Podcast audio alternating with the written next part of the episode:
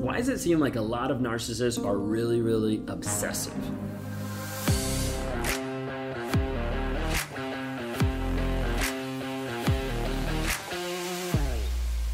If you guys are new here, my name is Ben Taylor. I'm a self aware narcissist on this channel to provide awareness, growth, healing, and change concerning narcissistic abuse.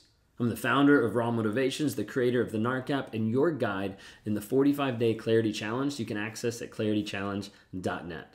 If you like what you see here talking about narcissism, narcissistic abuse, my journey inside of narcissism, then please subscribe. Hit that notification so you get notified when we drop new content, when we drop new videos, or when we're going live on different channels to provide question and answer time or a way for you to be able to seek some clarity in the midst of the confusion that you've been going through. When we talk about narcissists and them being obsessive, a lot of times people are like, oh, yeah, totally. Like, my narcissist was obsessive about a lot of things. Some of them are very obsessive, like almost like OCD obsessive. Some of them are more like obsessive as far as like addiction and like different things like that. So I want to talk to you about a couple things today. We're going to walk through a couple different steps. One is the nature of some of that obsession, uh, some examples, the impact, and then how to cope with a narcissist going through this, okay, with a narcissist and the obsessive nature. So, first off, the nature of the obsession. Okay, a lot of times you'll see a narcissist that'll have very, very addictive personality. This is some of the things that I identified and knew about myself before I even had a clue about what narcissism is.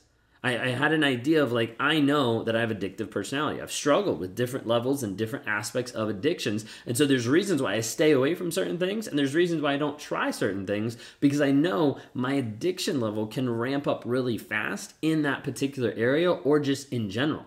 So I have to be really careful of that. A lot of narcissists struggle with that addiction piece period. And you'll see that come out in the alcohol and the drugs and the gambling and the sex and multiple different things. And they become very obsessed about one exact thing. Well, when we're talking about the addictive personality and that obsession piece, there's an aspect of it's coming from a piece of validation and attention. You see, and a lot of times we talk about narcissists always needing validation and attention. They need that. That's something that there's like a constant draw, almost like an addictive model of like, I need that supply, that attention from another person to feel better about myself, to feel validated about who I am, to feel validated that you believe the mask that I'm putting up and you don't actually believe or think that the person that's awful underneath actually exists. But typically, it's hard for a person to be able to see that or understand that, that idea of like constantly needing that. It comes out oftentimes in the areas of like always texting, uh, always always being together, like twenty four seven, like wanting sex nonstop, like like all these things. They can be good in and of themselves, but when they're taken to excess, you start to realize like, wait a second, this might be more than just something they're passionate about. This might be an obsession. Sometimes there's an aspect of fear of rejection that contributes to the aspect of obsession.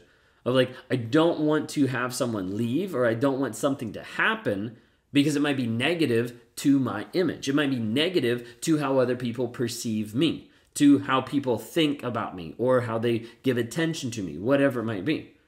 And so typically, the aspect of that obsession piece comes back to the control of the mask, the control of the image that a narcissist puts out there to other people to look better, to to feel the best, to to not view the past anymore, but to just be like, this is what I have to put there. This is what I have to do to put other people down so that I feel better about myself.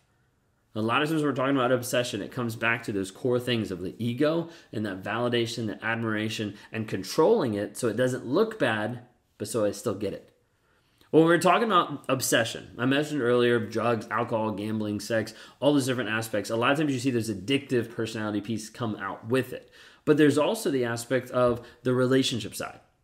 A lot of times you'll see this with the constant need for admiration and the constant inner the connection the constant like communication like expecting you to respond within like three seconds and if you don't then they get upset of like wait a second like i need this you'll see this a lot of times with a lot of texting not just with you though, but with multiple people. Like there's countless times where I'm talking to someone on a one-on-one call and they're they're talking me through their story and they open up and they're like, "Yeah, I discovered on the phone that they were texting like 30 people." Because it was like that constant validation, that constant need to be able to get that admiration and approval from other people. And with that comes that aspect of like, if I keep putting something out there, I'm going to keep getting something back. I need to have something come back 24 7. It's that thing that is like, uh, maybe it'll fill a void. And so as a result, they'll put it out there for everybody. This is why you have a lot of narcissists that do cheat, a lot of narcissists that are very active in going through multiple partners or with multiple partners at the same time, and not because that par- those partners are in agreement, but because they don't even know. It's a high. Is oftentimes it turns into that obsession. Sometimes you'll see the examples of obsession in like a career, uh, a need for approval, like always looking for approval, a need for like recognition, especially if it's at any cost. Like, I'm to get recognized even if you don't. I'm to roll over you. I'm to steamroll past all the other people and be like, no, I'm to get what I want, regardless of how it's to cost or hurt you. Sometimes you'll see this in the aspect of taking ideas, of like stealing ideas from other people and claiming them as their own so that they feel better about themselves, but so they get that push, that bump into the next level, that bump into like, look at me, I'm the best. Okay. Um, sometimes too, you'll have the aspect of them them taking ideas, of them like working through, of them like bypassing you, or even like triangulating in the workplace to make you look bad, so that they can move up, or so that they can progress or look better. Okay. Sometimes you have this in just the aspect of narcissism with appearance. So of how they look, of how they dress, of how they eat, sleep, act, anything like looking a certain way. Sometimes it's all about like the money or like attention uh, being handsome, being beautiful, like sexy, like all these different things like come into play. Of like a lot of times you'll see an obsession of it to obsessive nature of like I need to look like this, I need to be like this for that mask. So what is the impact on the obsession?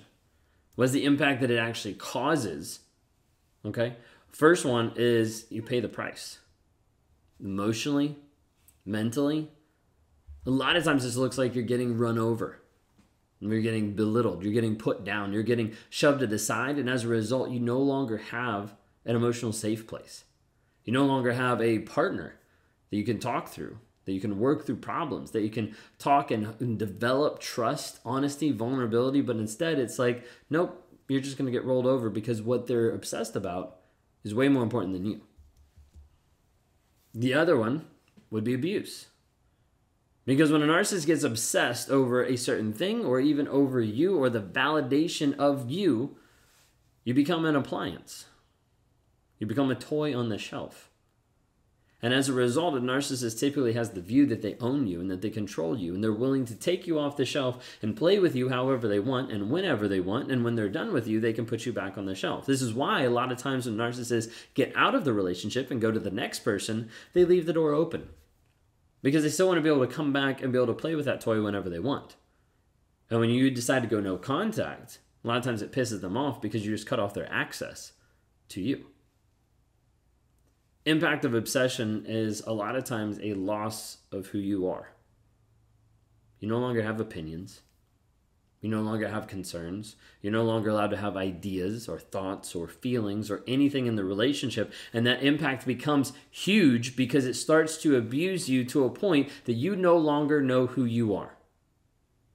You no longer know your sense of purpose or direction or the person that you are going to be has been sidelined because of a toxic person in your life, and you no longer have that drive or that motivation to move forward in that direction. Well, how do we deal with this? How do we work on coping with his obsessive piece? Maybe you're in, maybe out of the relationship. How do we actually work on this? One of the first and foremost things that I've been talking and focusing with people over the past couple months is the identifying of you. You see, a lot of times people find themselves with a narcissist going a certain direction. They're like, I'm going this direction. This is where I want to go. And the narcissist comes in your life and pulls you to the side, and you no longer know that direction anymore. You no longer know who you are. And so the first aspect is getting to a place where you find yourself, where you find you. And you're like, how do I do that? I don't even know where to start. That's why I started scripting out the 45 day clarity challenge to help you in that progression, to give you a framework of how it's played, to give you a framework of how you get back to you. Because a lot of that has been ripped away, a lot of that has been beat down, a lot of that has been pushed down, but it's still there.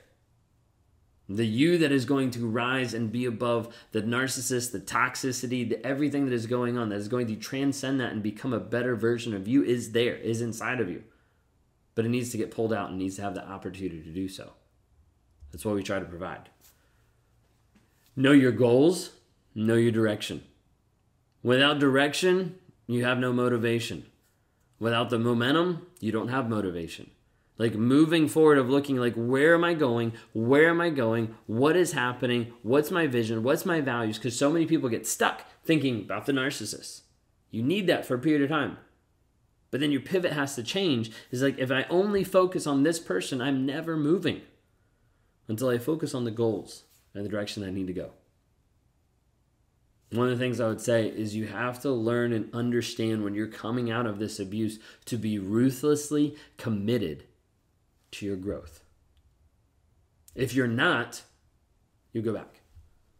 If you're not, you start to doubt yourself. If you're not, you're like, ah, this is too hard. Yeah, it's going to be really hard.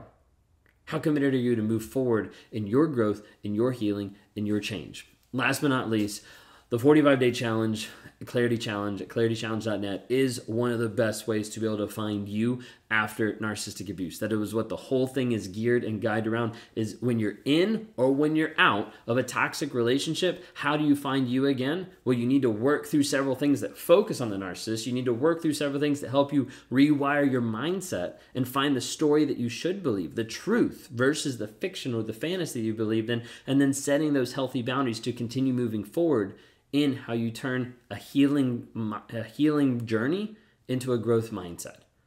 I'd love to be able to help you out, to be able to answer questions, be able to work with you one on one. Either way, you can go to rawmotivation.com, claritychallenge.claritychallenge.net. Thank you guys so much, have a great day.